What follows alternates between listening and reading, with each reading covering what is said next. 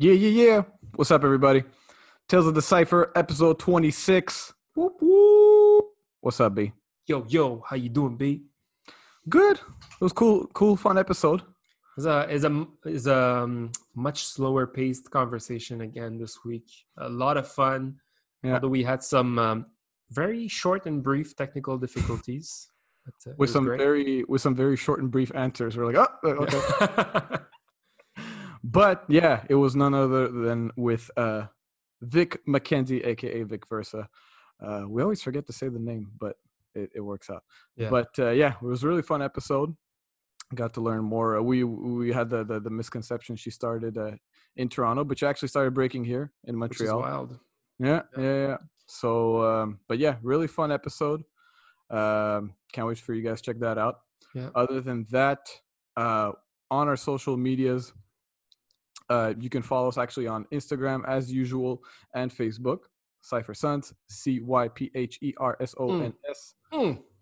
or on our uh, other platforms such as Patreon, where you can support us for a measly five dollar US. Let's go. you can get exclusive content as well as bonus episodes and other goodies that we're going to have soon. And finally, you can also watch our podcast on Podbean, Spotify, Apple Podcasts, and Google Podcasts. Other than that, we wish you a dope episode. Peace out. Peace.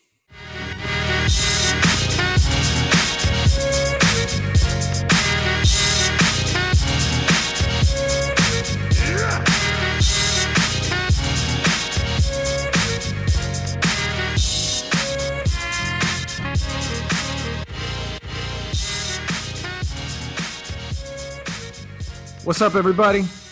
Episode 26 Six, yeah. of Tales of the Cipher. We got a very special guest, Vic Versa, aka Mischievik, aka Oh. Victoria McKenzie. How you doing, Vic? I'm okay. Yeah, I'm, Yeah? I'm doing well, guys. I've had a good day. It's been a good day. Nice. Yeah. Sick. What Taking about it day by day. yourselves? I had a I had a an easy day at work, and I got surprised by some shoes in the mail. So I can't complain. Today's an amazing day, and uh, I'm I feel like we haven't spoken in so long. So it's Mm. c- it's cool to. f- I think we haven't had an interaction in a very long time for more than like five seconds at a jam. So Yeah, it's true. It's been a while. it's Yeah. it feels uh, it feels good to to see you. So Yay. So we're gonna connect, uh, you know, for the for the hour or so. Um, I don't know if you've watched a few of the episodes before, but uh, usually we started off with uh, our first memories or the first time we remember you. Um, Suji, do you have yours in uh, mind? the very first time, no, but the very first interaction has to be uh, when we got to the airport.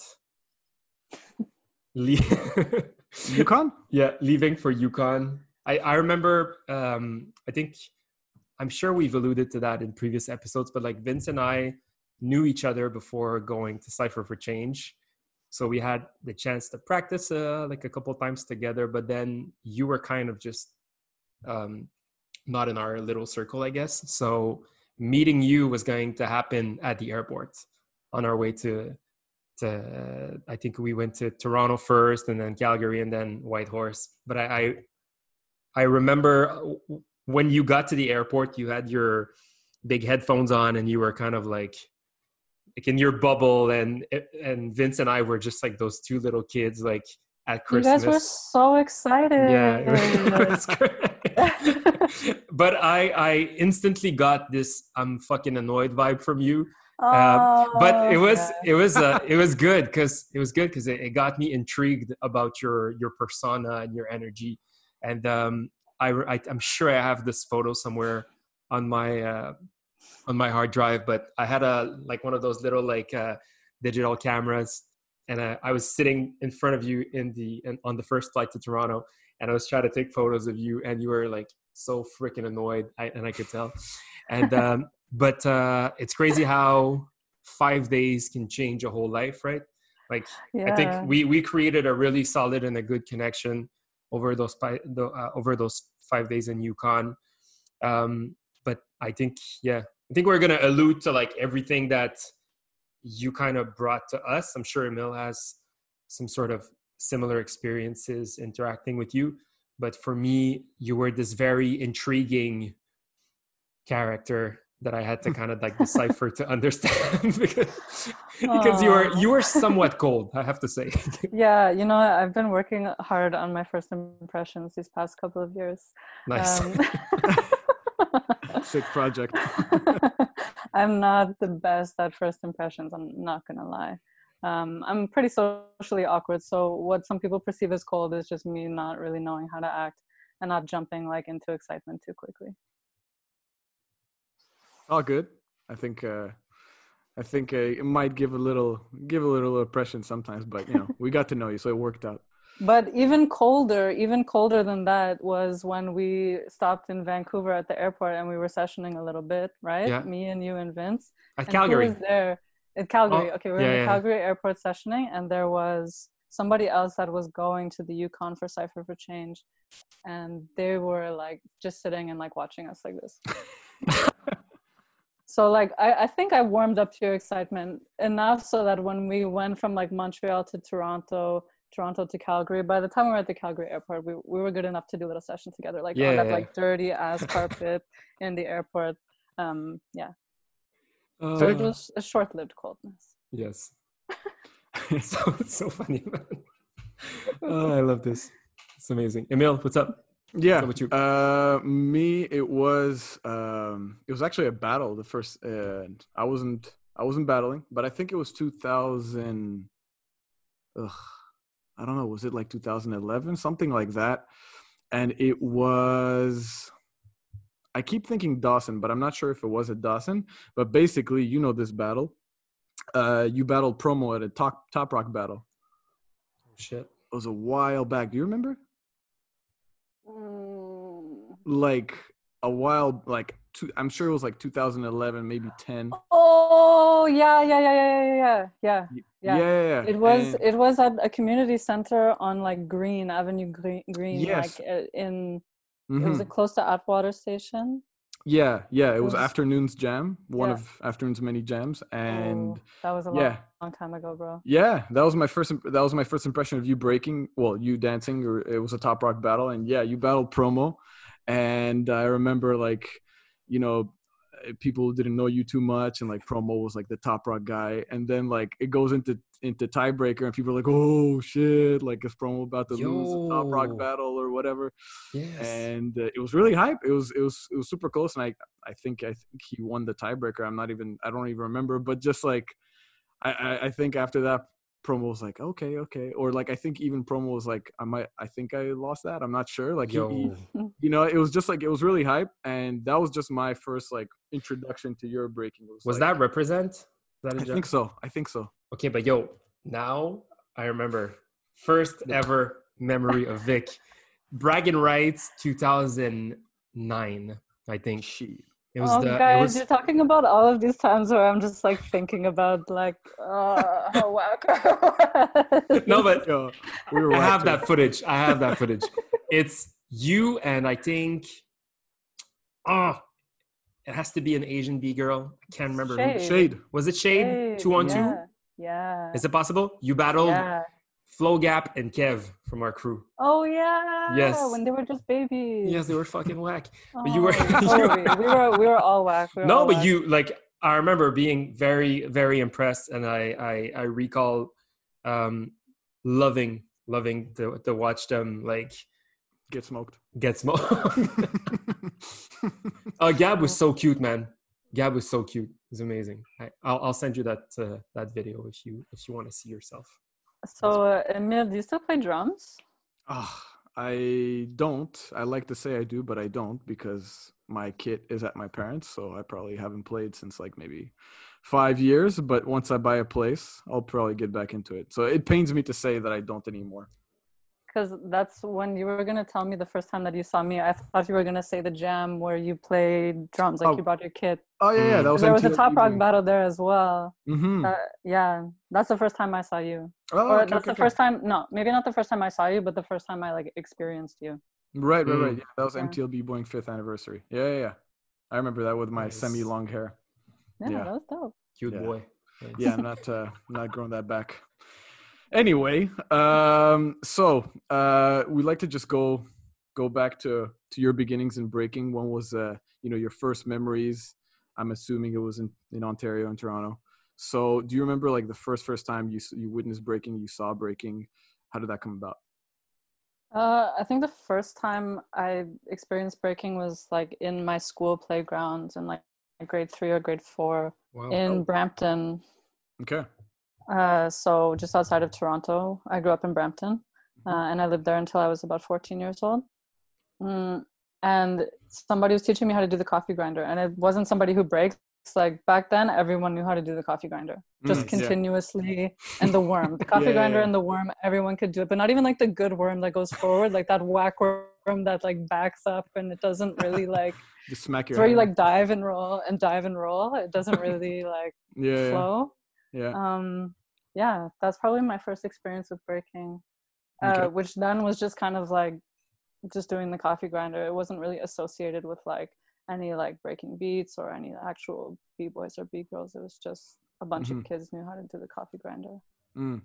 And when did you actually like get to, to to find out what this whole thing is and not just stick on the coffee grinder? and the worm. Yeah, and the worm. No, my worm has always been really dope Still. um i think in like grade six i had a boyfriend who was like a, a breaker we would have community center dances every friday night okay. uh, and that was like a big deal for us like grade six grade seven grade eight like the local community center dances where they would turn the gym into like a, a darkly lit or dimly lit Mm. thing and there would be like a cd dj Nice. and there would be like a couple of b-boys Wait, how, then wha- just, like, a- this was like high school, like sec, like Uh, in on- yeah, it's different in Ontario. Grade six, Yeah. seven, eight is like age 11, 12, 13. those are like dope parties for that age. Yeah, yeah. Yeah, straight up. Damn. Uh, so these b boys could do like windmills and, and some footwork, and I was really intrigued by it. Um, Still didn't get into it, but was very attracted to the boys who did do it. Mm. Um, you know, Fair enough. uh, it's it's so compelling breaking um, and then when i moved to montreal uh, that was 2007 hmm uh, i started going to some classes uh, i went to take lynx's class a few times uh, because there was somebody that i was studying dance with at concordia who was Mm. also breaking Mm. uh, and he told me to go check out Lynx so i hit her up i took some of her classes and then immediately like it just kind of shifted into going to practice together hmm so i didn't Okay.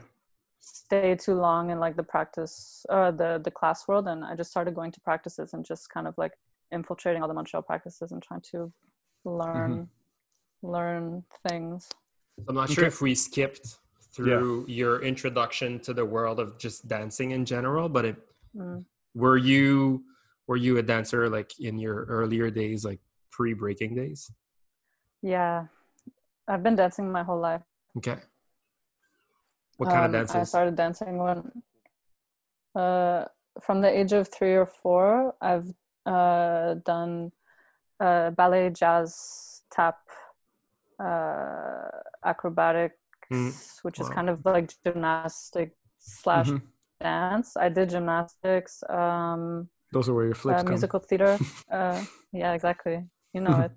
Uh, musical theater, and then yeah, I did. I danced competitively in jazz, acro, tap, uh, pointe, musical theater, and lyrical from like the age of eight to like thirteen. That's Wild. It's, Damn. It's it's you're so you're you. I find you embody hip hop so well. It's very hard to me to try to see you in this world of, I guess we could say like con- uh, contemporary or classical like dance forms. Like for me, you're so you're so hip hop. Like I'm, I would be very curious to see you like in in this in, in the musical setting. Let's just say but I'm, I'm sure you were amazing. But that's Ooh. it's no. Yeah, I don't know. um, so back to your like your Brampton stories. Do you, was that a crew? Like, do you remember those b boys or not at all? Oh no, I don't remember. Um, there were just two kids. Their names were David Silva and Andy. One was a, an Italian kid, and one was just a white kid. And Okay. I don't think that like much going on. They just had an arsenal of a few moves, and they wore uh, Kappa tracksuits Uh-huh. Nice. um, and Adidas tracksuits, and those yeah. So they had like the matching Kappa like top and bottoms, and the matching Adidas top and bottoms. Mhm. and they had like um it was kind of like the Gino era, but we were younger, but it was like the Gino era. So they Mhm. had like the sweatband around their head, and then their hair was like super gelled up and like spiky. Nice. Um, yeah, I don't know what happened to those guys. I only knew them for a couple of years, and then I moved. Uh, we Okay, we lost you for a second. I think you're here. You're back. I'm here. Yes. Okay. You said you you said you you moved to was it Montreal or Toronto? Uh, I moved uh, in within Brampton, but then went to a different school. Okay. So Okay. we were no longer friends. Ah, okay. And so like life is life is cruel like that, right? When you're a kid, you just you move places and you lose your friends. It's so sad. Yeah, your parents are like, "We're moving," and you're like, "Well, okay, bye." to Story of all my my Bye. yeah, yeah, yeah. I was in NDG. It's like we're moving to South Shore. Uh, sick. Well, we would we would I don't think we would be friends if you That's if you- true. if you were not a like a Longueuil like I was at that time. W- would we like no? No, but I mean like our the the biggest part of our oh, friendship, Ah, true, true, true. Right, It was because we were both like living five minutes apart from each Yeah, other. yeah, But this is not the Emil and Suji podcast. Yes. This is Tales of the Cipher with Vic Versa. It's it's crazy to me that you moved to Montreal and kind of just like instinctively fell into breaking right off the bat. When would you say like you started really to understand the motions behind breaking, or what what were the what were the different steps for you to really understand breaking? Because if you were at university, I believe that you had a like a certain age, right? So coming from this very technical dance background, stepping into the the, the world of what we love to call them urban dances here in Quebec. Mhm. What were the different steps for you to really get to understand breaking? Well, backing up a little bit, like I actually danced my whole childhood, but I had a huge break from dancing between the age of like 16 and 20. So from Okay. 16, I like quit dancing completely. Had quite a rough, uh, rough adolescence or older adolescence. Um, I went through a lot of changes with like moving and my family, and just you know, shit happens, life happens. Mhm. So I was investing my time into other things, not dance. And then when I moved to Montreal, it was kind of like a spur of the moment thing uh, my best friend in Toronto had gotten into Concordia for uh, Concordia's music program, Okay. and he was gone for like a year. And then he came back in the summer, and I was like, oh, I miss this guy. Montreal sounds awesome. Let me just go to Montreal. So I did the hmm. audition for Concordia, and I got in. Oh, sick. And I was just like, I guess I'm gonna study dance, so I can be in Montreal. Like it Sick. wasn't really like I'm a dancer, I'm chasing my dance dream. Like at that time, I was like done with dancing, but I was just like, how can I be in Montreal?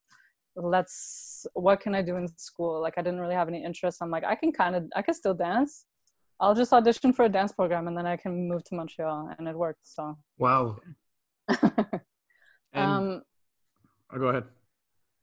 yeah but what you were saying about like the breaking scene i feel like for the first two or three years or one yeah first two or three years of breaking like i still wasn't really aware of what it was Mm-hmm. of like the deep roots of it the history the immense vocabulary of foundational movements like for me it was just kind of like a um, i wanted to like stand on my hands i 1st Mhm. started by learning power moves because when i witnessed break in montreal i had seen so many kind of gymnastics movements and i was like oh i could do that maybe if i practice Mm-hmm. that looks like fun to do like i Mhm. would like to like use my energy so i was just kind of like doing what you tell people not to do when they first learn breaking which is like go directly to power moves and not really give a fuck about anything else See, like I wish I I think we had this discussion with I don't know whom like recently we spoke about like learning powers first, but I it feels like considering like I started at the age of 12, I think I should have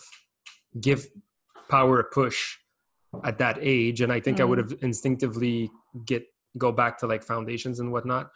But I think it's it, it, it must be very it, it might have been super challenging for you to get into powers like right off the bat right like instead of learning the foundation i think it the the hardest part of breaking for me is power so wasn't Mhm. it like kind of like counterproductive to go with powers or it was just really like a me like a you like a natural path to just because you were intrigued by it Um, power was actually pretty easy. So I kind of like Mm. I started with power, and then tops.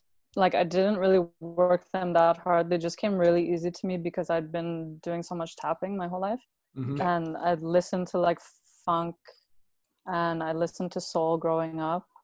So the beats weren't hard to catch, and it wasn't hard for me to dance on them because I had been dancing a lot in my childhood on that kind of music, like James Brown. Mhm. Um, power was pretty I don't know. It's it's all like when you get into it as well, and why you get into it, and like what what like where you're at, and what you need. Mm.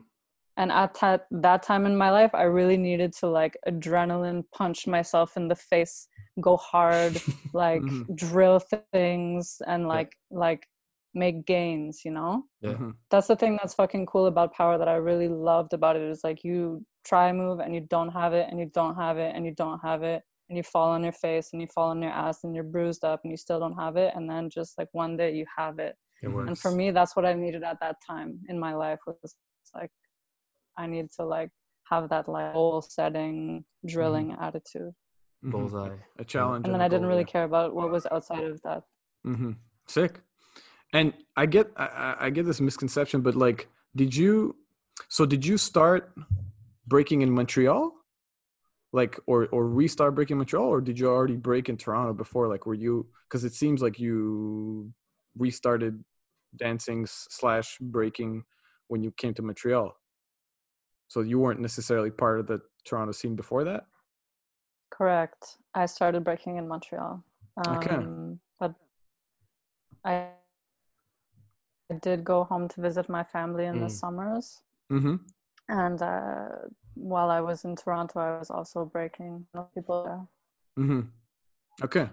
So, That's what what, trying to what were your first like kind of like impressions of the Montreal scene? So it's it's really interesting. You say that you you've kind of like quickly skipped the classes concept and went straight to like open practices. I'm assuming. What were your first impressions of like the energy in Montreal? Like, how was it for you coming into to this to this different, totally different movement? I'm uh, I'm I'm assuming. How is it for you, like getting into the Montreal scene?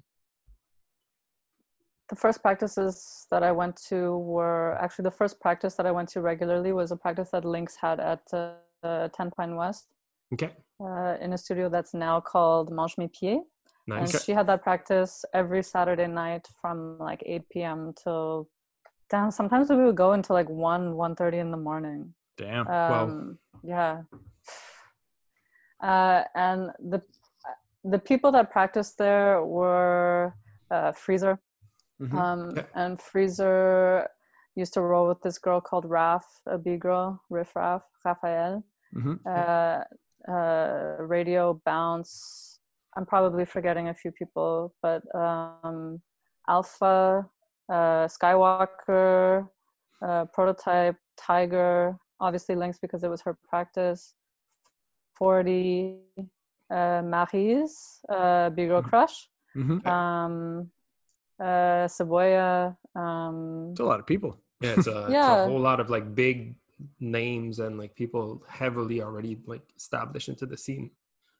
Exactly. And there I think there were some other people that used to roll through, but those are the people that like I would ask like I would get down with when I was there. So when I first started going, I was asking a lot of questions to Freezer Mm. and he was like very like he was giving a lot of information to me and you know his style. So that's maybe partially what pushed me into doing more like power or like tricks or you know working on my handstands. I had really Mhm. good hand hops back then. Nice. Um we love hand hops. um we, we everyone loves hand hops. yeah, everyone wish they could do those fucking hand hops. That's that's the reality, man. Like Yep, people that hate on hand hops, they just wish they could do it. Mm. That's true.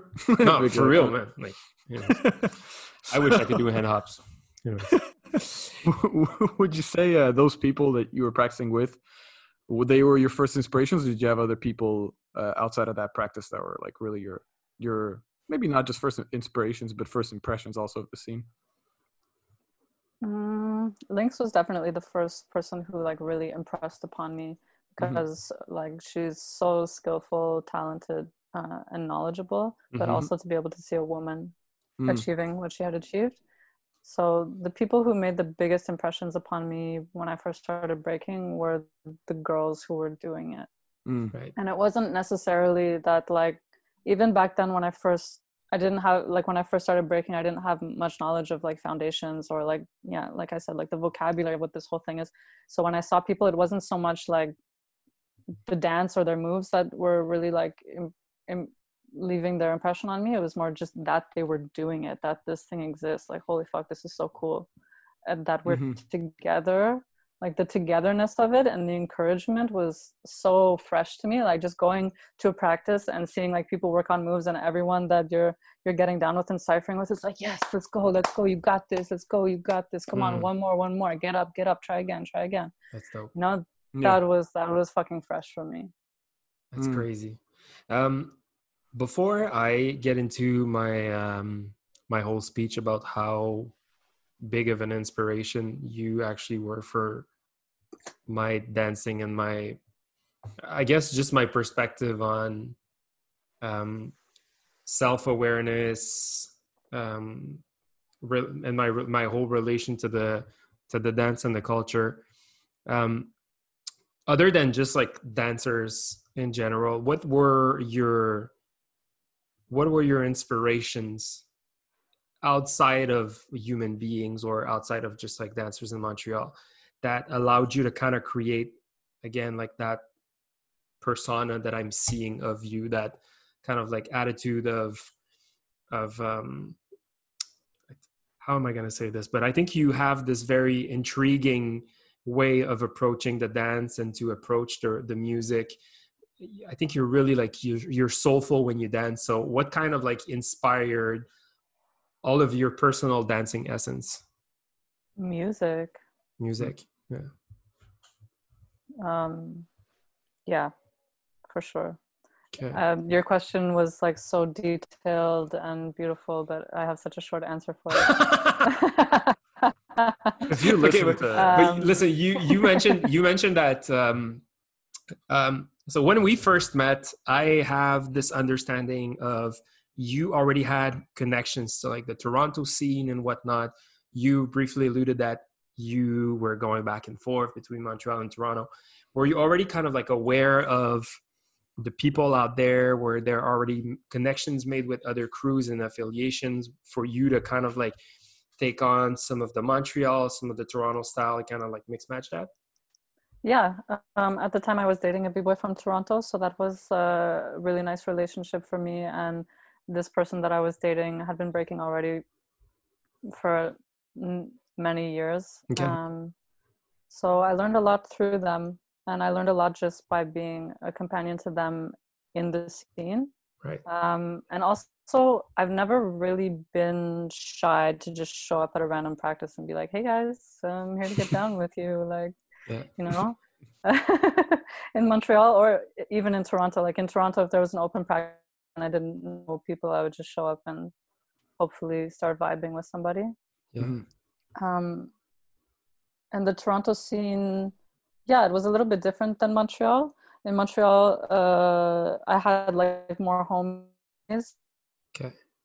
And Toronto, uh, I felt like I just still was a bit of an outsider for a long time. Um, and they're quite different scenes. They're quite different scenes. How- Well, the how- energy too, Yeah. the the energy too seems well from our couple few experiences in in Toronto. The energy is very different. I think that Toronto has. We spoke a little bit about it with um, with Scramble a few episodes ago, but like there is this energy that's kind of like ve- that's very different from Montreal.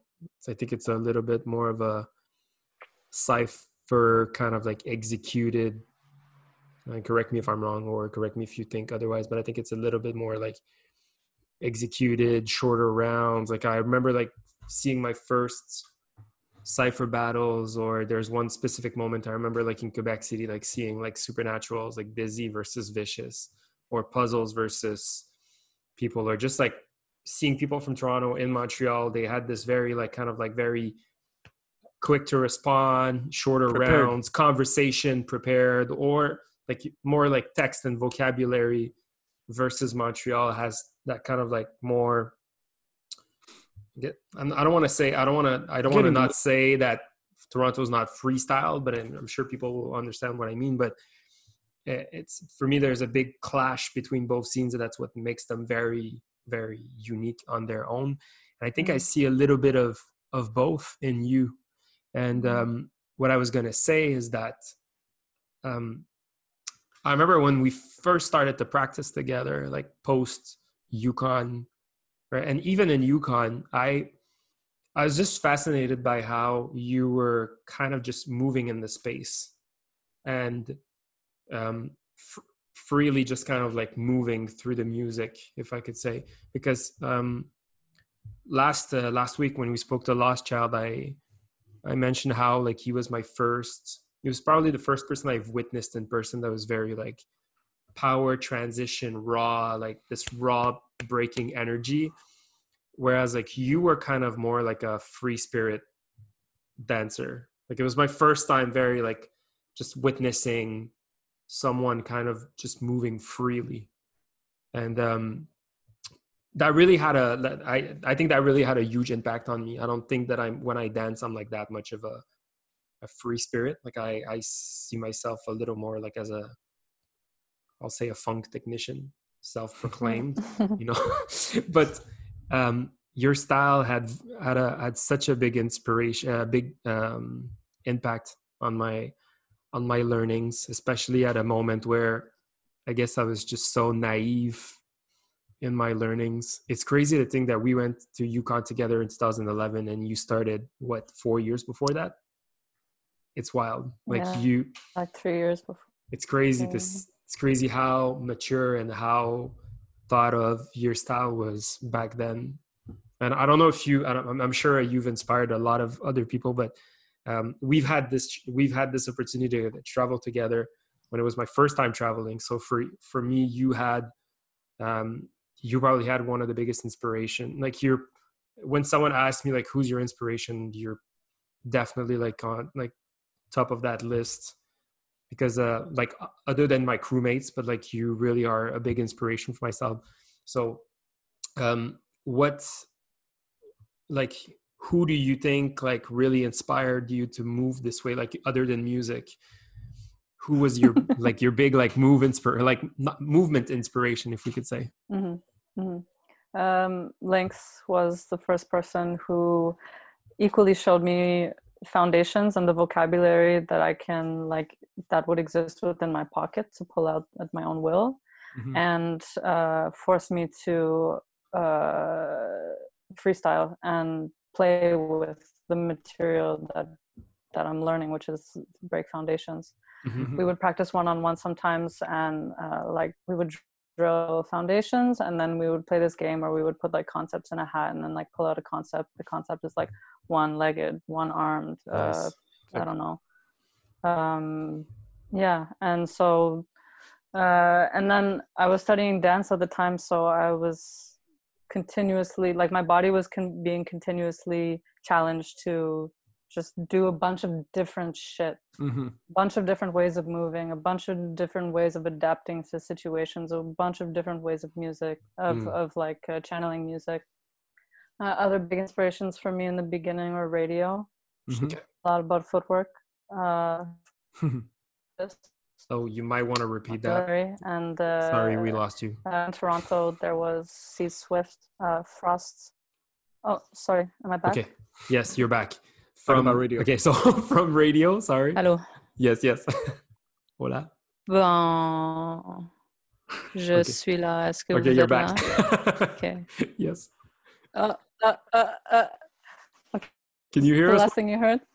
uh well we heard from radio and then you jumped like seasons frost so i don't know if that covered everything okay. yeah. We keep losing every two Frost. seconds. Um, sorry guys. Oh, don't worry about it. We're at the mercy of the Uh, technology we good? yes i think we're good Bon, Seas, Frost. Um, in Toronto, there's a place called Andy's Pool Hall, which is like a Mm, big part mhm. of the breaking scene back in the day. Yeah. And you know, I I I don't want to say that I know a, a lot about the differences between Mont- Montreal and Toronto. I only have my perception, having been like a participant in both of those scenes. Mhm. But I would say that like like Montreal had like a lot of breaking in clubs back in the day but Mhm. Toronto still had Andy's going up until like I don't know what was it like 2015 or something like that.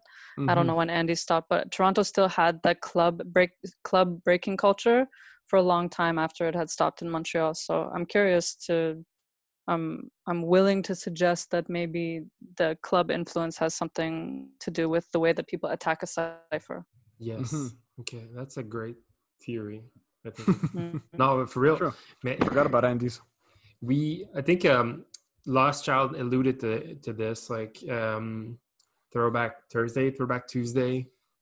I don't know if was that was that in a club? Did he mention it was in a club or it was in a dance studio? I Can't remember. Anyways, but I I feel like there there were not that many opportunities for us to actually get down, as you said, like in in any kind of like more club or like t- closed settings other than other than just jam. So i guess that that really makes sense. I'd be curious to hear someone that witnessed it from like from inside like some someone from toronto or if someone can toronto from toronto could comment on how their perspective to the montreal scene. I guess we were going to ask you what kind of differences you were you you would see behind both scenes. So as a spectator what where would you where would you say like montreal and toronto were similar and where were they different Um, like I feel like the style is different. Like if we just started something as simple as style, like the Mhm. the approaches to break Toronto, I see from my perspective, like when I was going back and forth a lot, that like Montreal had people that were focusing a bit more on tricks, a bit more on power, um, more heated dancers, like more like like Yeah. this kind of like uh, aggression and like think of- Confrontational. confrontational but just just this kind of like yeah this i don't want to say raw because raw is not the good word i'll say like s- raw slash aggressive Mhm. and then toronto has a lot of more footwork focus on footwork and text Mhm. and and like you know you know the like the lineage of the toronto style there's Right. a lot more like technical uh a- application of like Mhm. footwork and like yeah uh, like origami and stuff like that so i saw it a little bit more mental than like a kind of like a mind like a a mind game or like geometry and angles and folds and and then Mhm. montreal just had these people that were just going for these moves just ah, you know a little bit less finesse if you will but with a little bit more attack Mhm. right Sick. Do you um do you remember your first jam in Montreal? i think the first jam i went to was a jam that wink organized and it was at sala rossa Wink. and it was uh, yeah big girl wink uh, okay. and she organized a jam that was a four on four and there have to be at least one Big girl on each team. Okay. And uh, who won the jam? Lynx and sweet technique won and Oh. i think it was lynx t-rex vicious and i want to say six step Mm-hmm. oh shit um, yeah and uh, but there i saw a lot of dopey girls uh, and one girl who super inspired me at that jam was jody um Mm. big girl feisty Right. the Uh, the girl who hosted uh, sweatshop practices. yeah so she was the co-owner of sweatshop the other one was having Mm. girl chico and Mhm. uh yeah that was a dope jam that was the first jam that i was like not implicated as a dancer like i was like straight up spectator like Okay. oh my god oh my god i was so excited Yeah, yeah. uh, yeah and then i think shortly after i went to house of paint and i still wasn't breaking at that time i had just gone with like a group of friends to see it and i was that must have been house of paint 2008 or 2000 yeah 2000 mm, yeah i don't know which year sorry what were your highlights from this like from witnessing like a i'm assuming it was like probably your biggest like biggest event to, house of paint yeah um it's community. Right. It's seeing people like who are all gathered for something that they believe in, something that they're very passionate about. right. um, when you grow up in competitive dance, uh, there's like there's part of it is like yeah we're all here to do the same thing, and then part of it is like yeah and we're all competing against each other, but we want the others to fail so we can win. And then Yeah. like there's weird vibes between like moms, like dance moms are super weird. Um, you have to wear like weird costumes. There's like little girls wearing like way too much makeup, and it's just like a community that I didn't really feel so uh, that wasn't very nourishing to me. Right. And then when I have when I have my first jams and breaking, I was just so attracted to the community. Mm. Those. have s- Yeah. Was even. I was just gonna say I have such uh, such good memories of early House of Paint, like Yeah. 2009 to 12, 13, maybe maybe Yeah. 14. But like such such awesome moments there. I think I, I wasn't there at the 2008, but I think that was the one where like Fresh Format one. There was Ken Swift. I think I'm not sure, but uh, it's just I such. think that one was 2010. Oh yeah. Okay. I, mean, I know Fresh Format won House of Paint like 60 times. So, Yeah. Yeah. but uh, yeah, just such such a such a dope event, and I mean, it's, it's dope that it's still still ongoing. Um, but I always remember like it was like the summer jam Yeah. to go out, and Yeah. it was dope because it was like right in between Montreal and Toronto, so you would al- always see like for sure gets in Toronto Yeah. Yeah. Exactly. Yeah. When um when would you say you like you were telling us you were training with Lynx, you were getting well maybe with Lynx and everybody else, um, and you're learning pretty quickly because you know you had a good base, a good foundation in just dance in general. Before that, what would you say you were like pretty comfortable dabbing in everything, footwork, top rock, power, freezes? Mhm. Would you, do you remember like a certain year where you're just like I'm battle ready and I wanna I wanna smoke people? Um, yeah, it probably took me about three or four years before I felt comfortable doing footwork and like doing transitions, footwork to freeze, freeze to stacking, Mhm. trying power. Um, uh, and yeah, I started practicing more with uh, Legendary Crew, um, and that was uh, Lynx, uh, Cleopatra, but she was in and out. Emmanuel was in and out. Cleopatra, sorry, was in and out a lot, so she didn't pra- practice much with us. But when she came in, like we got down. Uh, Mhm. Bounce Radio, Maida, Bigro Killaby, we Yes. sessioned a lot together, Mhm. uh, and Berenice Be Nice.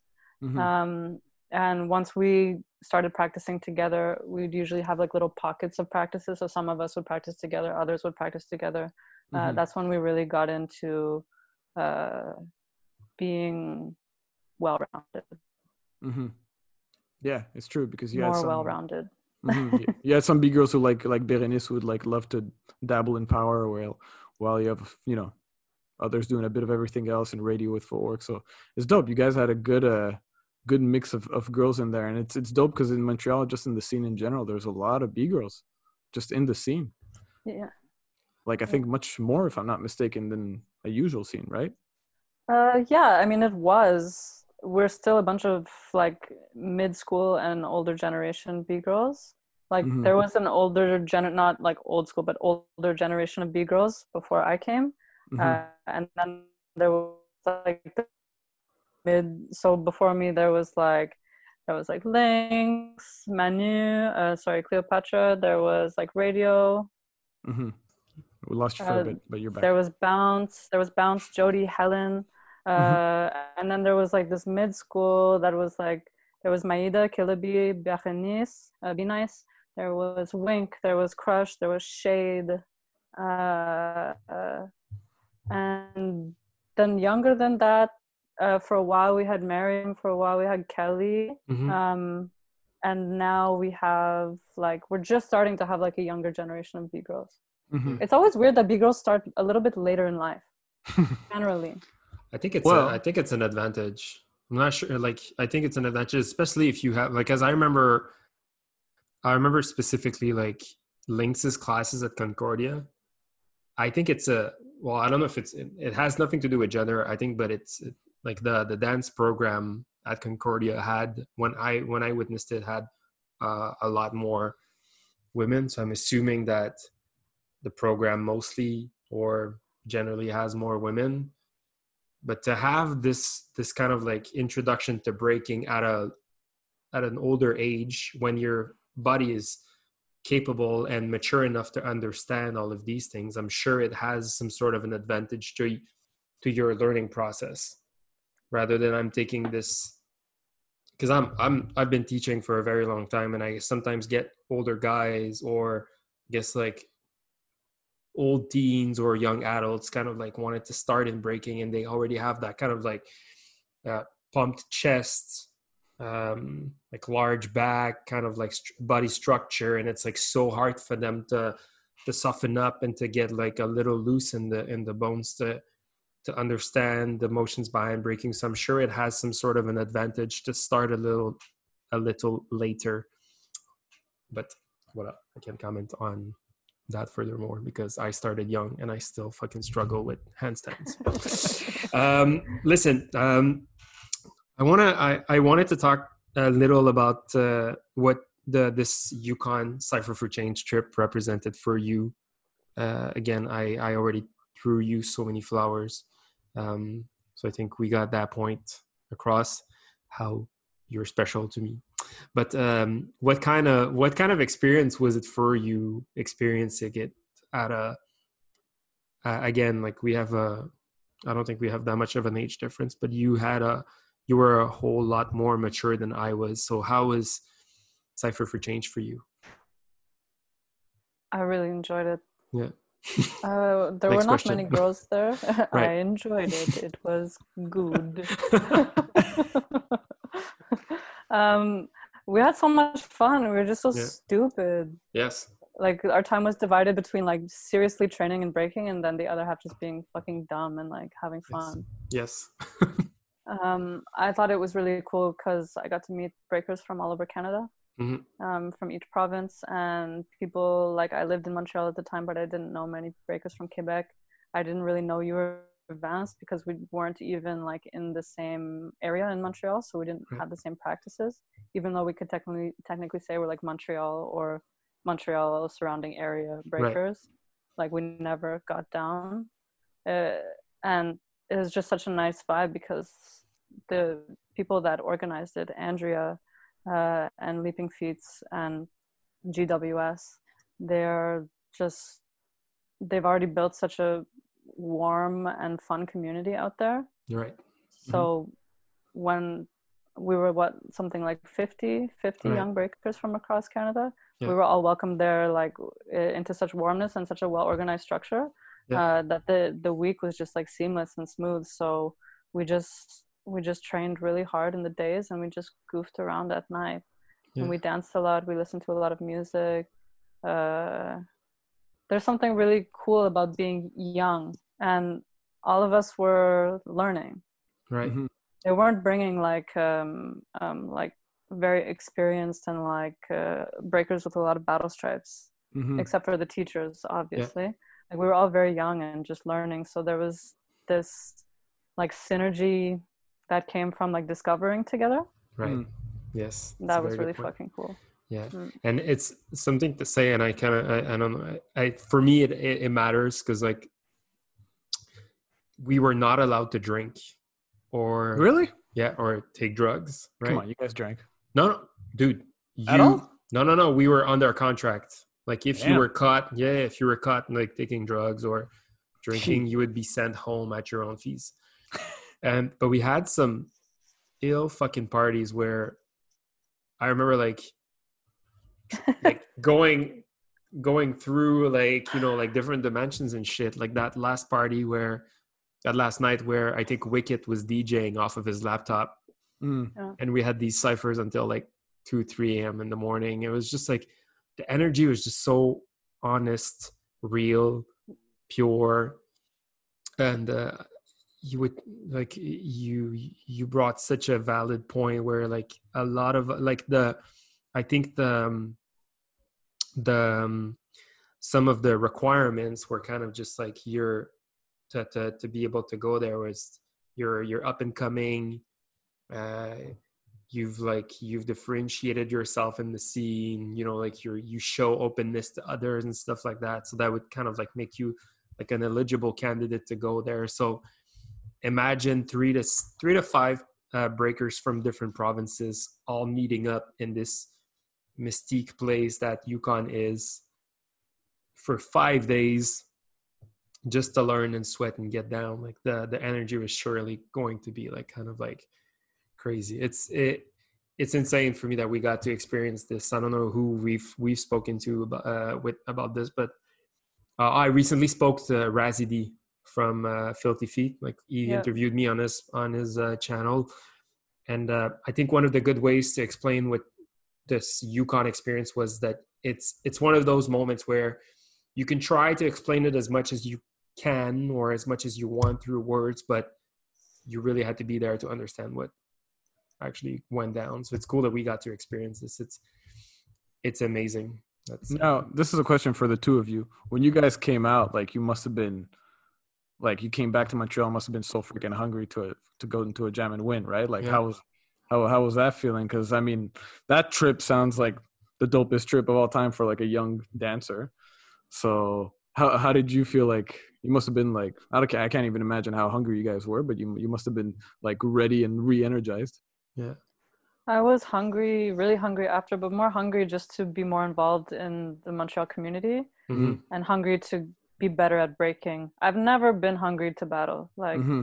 Battle has always been something that I'm just like it's part of breaking, so I'll do it because I gotta because mm-hmm. I break but like the the desire to like be like oh i want to win this jam i want to smoke fools like mm-hmm. it comes rarely and it mm-hmm. usually only comes like if i've decided to battle like the moment where i'm battling like that's where i'll get my fire but like outside of it like mostly my desire is just to be like implicated with the community and like get better at breaking right. like make my vocabulary bigger make my dictionary thicker like make my skills better mm-hmm. it's a very good point because i think it was I think one of the focuses of those five days were to also open your eyes to to the concept of community of culture. Like we had a we had a workshop on um, organizing an event yep. with uh, um, was it Bert Bertrand from uh, yeah Bertrand and uh, Robin from Filthy Feet. Yep and they were talking about how they coordinated the whole IBE thing and like uh, circle prints and all that stuff. So like I remember when I came back, told the boys I'm like, yo, we gotta organize this jam, and then a few months later, South Flavor Jam came to life. So like with yeah. those uh, those concepts, like I was already kind of like dabbing into like teaching. So like teaching became more of a focus. Create like organizing jams became more of a focus. Um, traveling to other places became another focus so it's it's it's funny that like you get this experience to kind of like in my opinion it was like oh i i've earned this right of going to rep for quebec so therefore um i'm dope right but in the end you realize that the whole purpose of this thing was just to kind of open your eyes and to, to expose you to to the different uh, different faces of this culture, if we could say. Um, mm-hmm.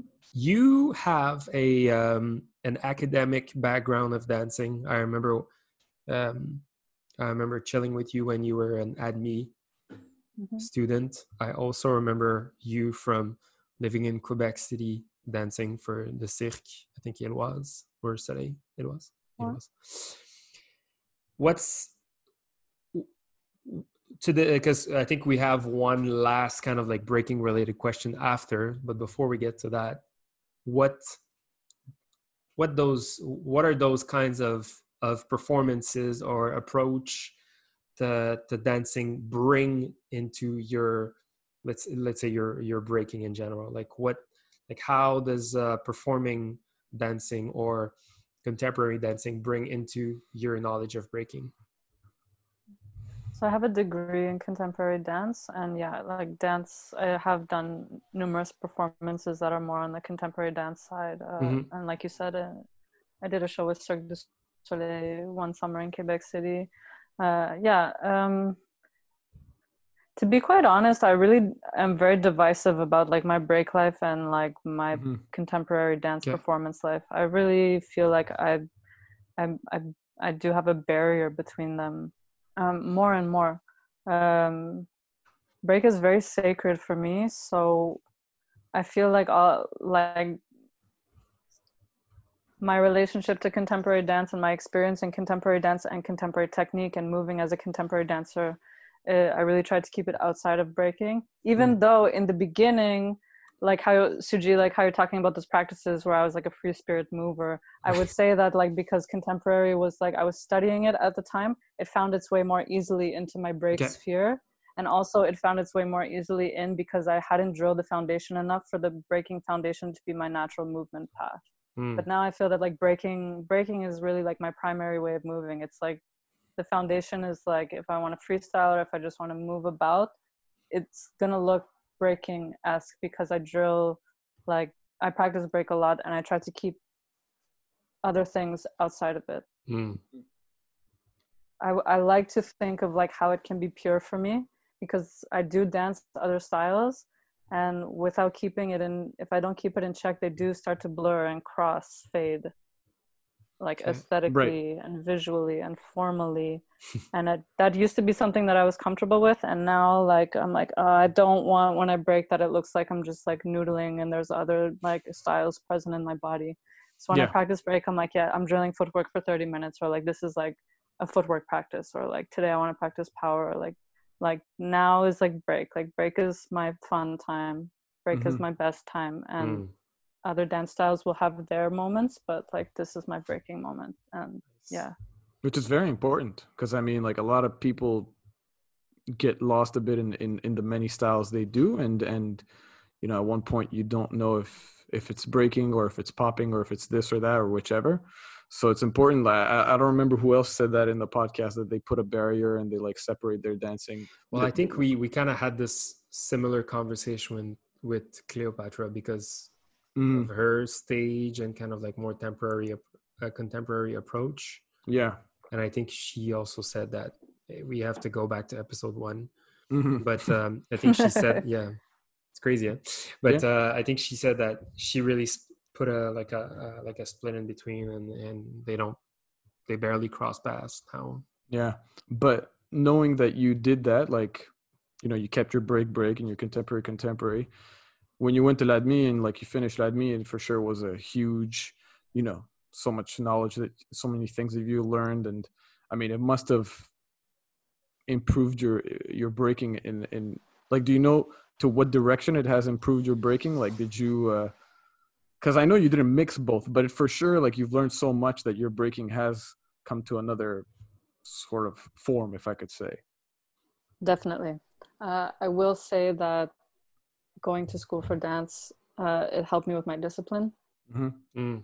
it's no joke like studying dance at l'admi what what was l'admi which is now uh, l'école de danse contemporaine de montréal Mhm. um, you eight in the morning you have like an hour training class and then you start your technique classes and then you're there till like 5 p.m doing like composition classes or like music theory or Mhm. art history uh, dance history um, so that really helped my discipline Mhm. um, so i can apply that discipline to my breaking and like the you know the time that i'll take to try to get a move or my reflective process or uh, how i want to study like even the discipline in like studying and knowing and becoming aware of all that exists and all ways to move that like in contemporary dance it's like movement is movement. So you study all movements. And, like i can move this way and i can do this weird thing or i can do this cool thing and like and breaking there's so much Mm. possibility Yeah.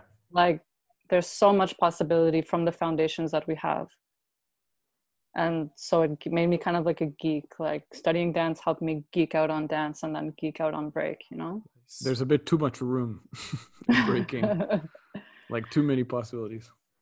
It it kind of just like empowers the the fact that you never you're always a student never a master right? there's like always something to learn and I, I guess that's what keeps me into breaking is to hear those stories but also like the kind of like just like understand how my body changes and my dancing is affected by it or how i can adapt to moves to how my body's changing or aging or whatever so like it's fascinating to see how deep breaking is and will always be because there there's never an end to this shit that's what's that's what's amazing Yeah. It's fucking deep, yo. Like the possibilities are endless and like it keeps on evolving. And then and then that's just like within your own geeking out. But as soon as you add a person or a second person or a third person that you session with and when they stimulate you to see hmm what is possible in their bodies and like like it's just fuck man, I love breaking. It's so dope.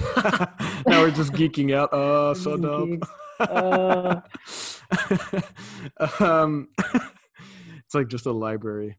But uh, when you like, we know obviously, you know, with COVID, we've been, we've been, you know, our, our lifestyles have changed. Um, I see you on your Facebook like dancing a lot, like doing kitchen sessions and any kind of session there there is. And I see you obviously like um, you hosted a few practices. Um, where is it? Like on anyway in the Mon- Montreal East? So has can you tell us like we, we like to ask this question to everybody like what place has has uh, does breaking take in your life? But how is it right now for for you in in covid? Because obviously we know that you're a dancer you're a full-time dancer. How would you say breaking takes place in your uh, takes place in your life right now especially with covid? Hmm Um, I re- it's a little bit more present than it was before COVID. mm-hmm. Um, I've had like um, I've had time and place to to just uh, be instinctual about what how I feel like moving and how I want to dance and what music I want to listen to, Mhm. and instinctually like the priority is usually always breaking. Yeah Um, I've been lucky to have people in my hood that come through in session. Like uh, B Rock just moved close to me. Uh, Mass Oh, my did? session sometime. Yeah, he did. He lives finally moved out of Montreal uh, Varennes. Yeah. Ariane. Damn. yeah rock so proud all right keep going um so yeah like uh, it- and in my backyard i have like a deck and i have a floor that i roll out on it and there's a basketball court close to my house that we bring the floor to so people in my hood come and we get down uh there's a, a i don't know there's a girl who's a, a waacker her name is eloise Okay. um and she's starting to learn breaks so she comes through um uh, yeah, Mass comes through, and then Berenice, Be Nice, and I have like a, a studio rental uh, for June, July, and August. We got like a studio rental uh, for 40 hours a month, and we've just been going there and sessioning like hard, Nice. Hard. And Berenice is a beast to practice with. Mm. She's I like, bet. She, and you know that fire, you see that like crazy fire that she has in her eyes. Like she's so determined it's and true she's just like doesn't stop she, she pushes really hard and it's such a good energy for me to be around and she's the best kind of competitive Mhm. you know like like i'll do something and if she can do it she'll do it better and then i'll be like oh man like okay Mhm. she just like pushes me in the way that's like um perfect and we have a really good practice uh, vibe Chemistry. together Yeah. and i love practicing one-on-one with her it's great she's one of like yeah she pushes me She's super fucking important to have these types of partners in, in practice like like for myself it was beth and and whenever you have someone just push you in that sense getting out of your comfort zone keep learning stuff you don't know how to do and things like that it's always it's always the best That's dope. exactly Makes me want to practice with different people now. I miss it. Um, yo, this was great. This was this was cool to talk to you. Just like catch, I guess, catch up and just like talk smoothly and kind of just like get to know, I guess, a little, a little more about you.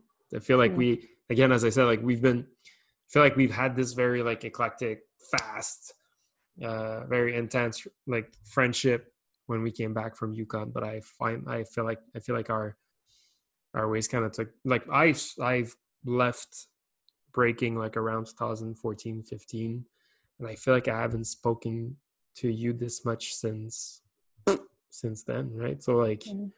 um first of all thank you for doing uh the exhibition battle at full circle against Yeah. Hans.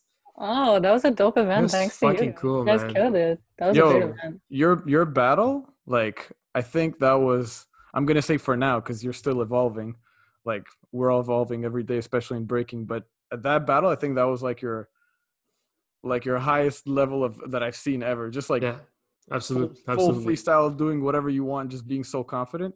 That was that was a crazy battle. I think I was was getting a little tipsy at that moment. so I was, I was, uh, I, I was very impressed, but like level 100. Like everything I saw you do was like times 10.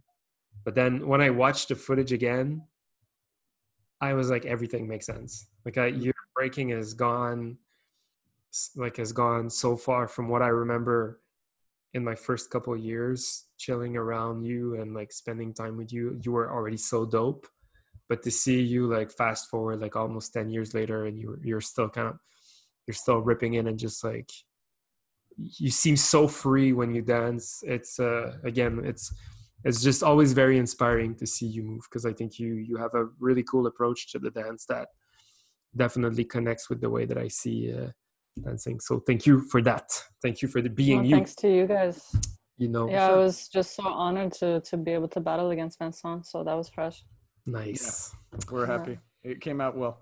Uh, listen, before we let you go, we need to make you run through the f- rapid fire questions. Is that Okay. something you're Da-da. familiar with?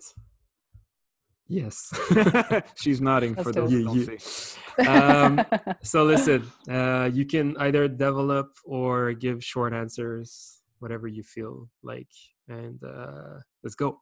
So, favorite MC or hip hop group? Fuck. yes. so Uh, good. Can I do top five? No, Uh, no, one. You could do one MC one, and one group favorite MC. and one collective, let's say. four. Um, hmm, Mos Def. Okay. okay, Um, choose one. The collective of like Missy Elliott, Timbaland, uh, Mm. Ginuwine, Aaliyah. Ooh, No, nice. Wu Tang. No, I don't know. Fuck. Um, I'll, I'll go with Wu Tang. I'll go with Wu Okay, Tang. nice. Sick. That was hard. Um, A matchup you would love to see and or someone you'd love to battle. In Montreal. In the breaking scene, Yes. someone I'd love to battle. Hmm Um, in like two years, I would like to battle Elon, Yes.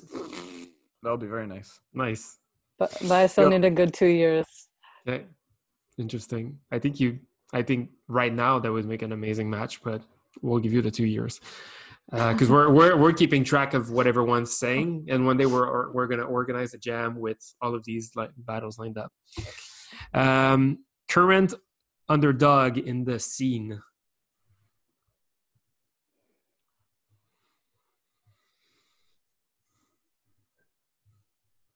She's thinking. I love those long pauses because I know we have some good questions.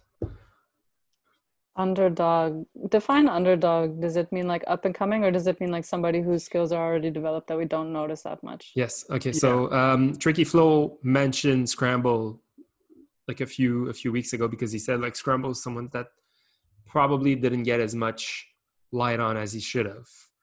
Other people will mention guys like Sack Okay, so because he's like up and coming, he's making some noise. So really either or. so somebody who's been around for a long time, but I like I feel like is such an inspiration. Uh, Omegatron. Okay. Yes. One hundred percent. Uh, favorite jam ever of all time. Um, um, um, Yalta Summer Jam. Oh, shit! Nice. That's true. You did go. So, I did. and what about in Montreal? Um, Sorry, my cat's going crazy in the background. mm, sorry, guys, I don't have the best memory. um, favorite jam in Montreal of all time. I know these are rapid fire questions. I'm supposed to answer them No, fast. that's okay. Um, Slow. Uh, call out. Fire. Nice. Oh, oh yeah, call of course. call out jam. Yes, absolutely. Uh, we've spoken about your local inspirations. What about your international inspirations? Mm, biggest inspirations are local. I like that. Okay. Nice, well, fair enough. said 30. Uh, favorite kicks for breaking? And we've had numerous sneakers conversations in our early days. What are your favorite kicks? Um, right now, I'm in a uh, I don't know. There's these Reeboks trainers. I don't know the name of them, but Hmm. uh, yeah, uh, Reeboks trainers. Uh, before that, it was Air Max. Before that, it was Suede's. Before that, it Mhm. was Gazelles. All But now I'm feeling trainers, but like Nice. trainers because I need a little bit of spring. hmm Um, but I hate trainers sometimes because I always fuck up my toes when I crash out of moves. Yo, one hundred percent. Um, scariest person to battle when you started. Someone Sorry, I missed that. You said scariest battle. Uh, sc- scariest person to battle when you started. Uh, Bridge when he called me out in a cipher in Toronto. Yeah. Yeah, this guy's name came up a couple times already in our conversations. Uh, power move you wish you had. Don't tell me you had them all. You have them all. Uh, air flare, fuck, of Oh. course. I thought you would have said uh, butt spin to 1990, but I wish I oh butt spin to 1990. Yes, sorry, I take it back. The answer is butt spin to 90. Sick. uh, uh, in general, West Coast or East Coast? East Coast. Yes. That's quick. Uh, and then Tupac or Biggie? Biggie. Okay. Storm or Crazy Legs? Storm. Okay. See, that's a contradiction right there. But uh, Premier or RZA? no, just kidding. Premier. Premier. It's getting rapid fire now. yeah, she's getting really quick. Um, if uh, I don't know if you're up to date with the podcasts episodes, but if there was one guest you could suggest to Emil and I to have uh, on the podcast, who would you suggest? Someone from the local scene. Mexico. Mexicush. Interesting. Nice. go. Dope, dope, dope. On the list. Victoria, thank you so much. It was It was, a pleasure. Merci à vous. It was a wrap. It was it was a it is a wrap, but it was a pleasure. Sorry, that's what I meant. so Um, we hope to see you Thanks so soon much, guys. in a cipher, in a practice, in your backyard, in a jam. in a jam. Yeah, you know, I'm always down to session. Okay. We'll talk soon. Thank you so much. Peace. Ciao, Vic. Ciao, ciao.